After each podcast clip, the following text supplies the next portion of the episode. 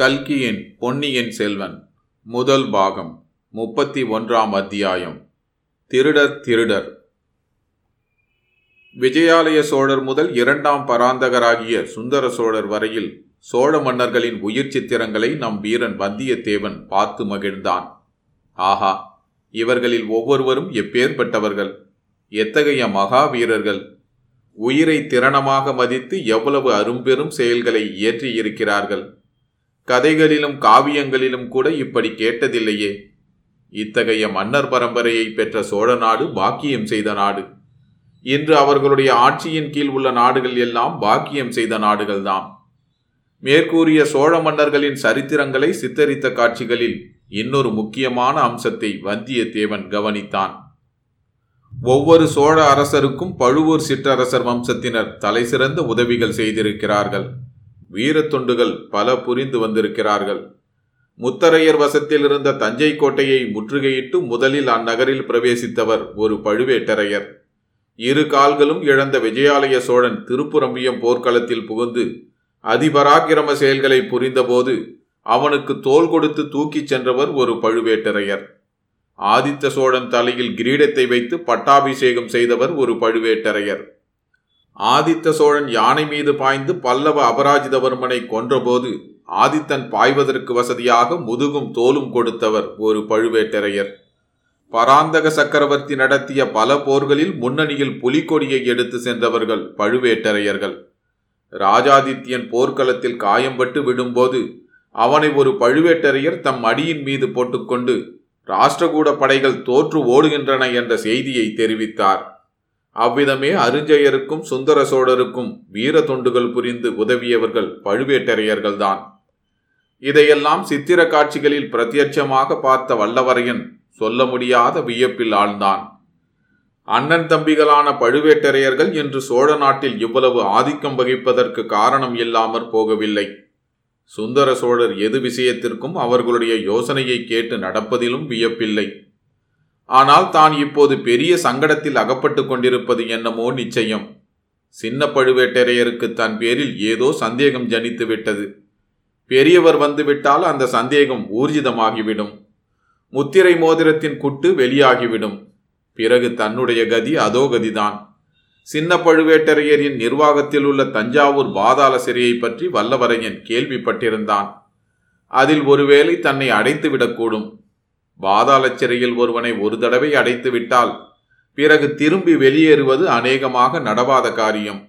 அப்படி வெளியேறினாலும் எலும்பும் தோலுமாய் அறிவை அடியோடி இழந்து வெறும் பித்துக்குழியாகத்தான் வெளியேற முடியும். ஆஹா, இத்தகைய பேரபாயத்திலிருந்து தப்புவது எப்படி? ஏதாவது யுக்தி செய்து பெரியவர் வருவதற்குள்ளேயே கோட்டையை விட்டு வெளியேறிவிட வேண்டும்.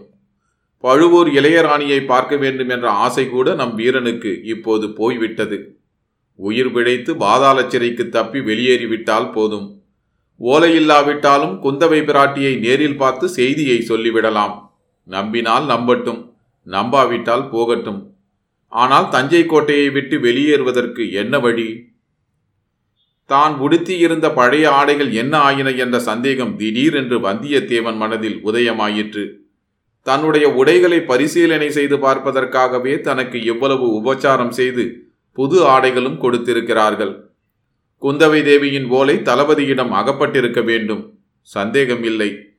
தான் புலவர்களுடன் திரும்பி போய்விடாவண்ணம் தன் கையை இரும்பு பிடியாக அவர் பிடித்ததின் காரணமும் இப்போது தெரிந்தது. ஒரு ஆளுக்கு 3 ஆளாய் தன்னுடன் அனுப்பிய காரணமும் தெரிந்தது. ஆஹா, ஒரு யுக்தி!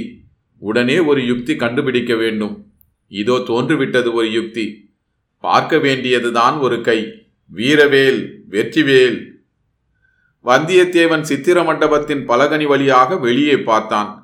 சின்ன பழுவேட்டரையர் பரிவாரங்கள் புடைசூட குதிரை மேல் வந்து கொண்டிருந்தார். ஆஹா, இதுதான் சமயம். இனி ஒரு கணமும் தாமதிக்க கூடாது. வாசற்படிக்கு பக்கத்தில் உட்கார்ந்து சொக்கட்டான் ஆடிய ஏவலாளர்கள் மூவரும் ஆட்டத்தை நிறுத்திவிட்டு எழுந்தார்கள். மாளிகை வாசலில் சின்ன பழுவேட்டரையர் வரும் சத்தம் அவர்களுடைய காதிலும் விழுந்தது. வந்தியத்தேவன் அவர்கள் அருகில் நெருங்கி, அண்ணன்மார்களே, நான் தரித்திருந்த உடைகள் எங்கே என்று கேட்டான். அந்த அழுக்கு துணிகள் இப்போது என்னத்துக்கு? எஜமான் உத்தரவுப்படி புதிய பட்டு பீதாம்பரங்கள் உனக்கு கொடுத்திருக்கிறோமே என்றான் ஒருவன். எனக்கு புதிய உடைகள் தேவையில்லை, என்னுடைய பழைய துணிகளே போதும், அவற்றை சீக்கிரம் கொண்டு வாருங்கள். அவை சலவைக்கு போயிருக்கின்றன, வந்தவுடனே தருகிறோம். அதெல்லாம் முடியாது, நீங்கள் திருடர்கள். என்னுடைய பழைய உடையில் பணம் வைத்திருந்தேன், அதை திருடிக் கொள்வதற்காக எடுத்திருக்கிறீர்கள். உடனே கொண்டு வாருங்கள். இல்லாவிட்டால் என்ன செய்து விடுவாய் தம்பி? எங்கள் தலையை வெட்டி தஞ்சாவூருக்கு அனுப்பி விடுவாயோ? ஆனால் இதுதான் தஞ்சாவூர், ஞாபகம் இருக்கட்டும். அடே, என் துணிகளை உடனே கொண்டு வருகிறாயா இல்லையா? இருந்தால் தானே தம்பி கொண்டு வருவேன். அந்த அழுக்கு துணிகளை வெற்றாற்று முதலைகளுக்கு போட்டுவிட்டோம். முதலை வயிற்றில் போனது திரும்பி வருமா? திருட்டு பயல்களே, என்னுடன் விளையாடுகிறீர்களா?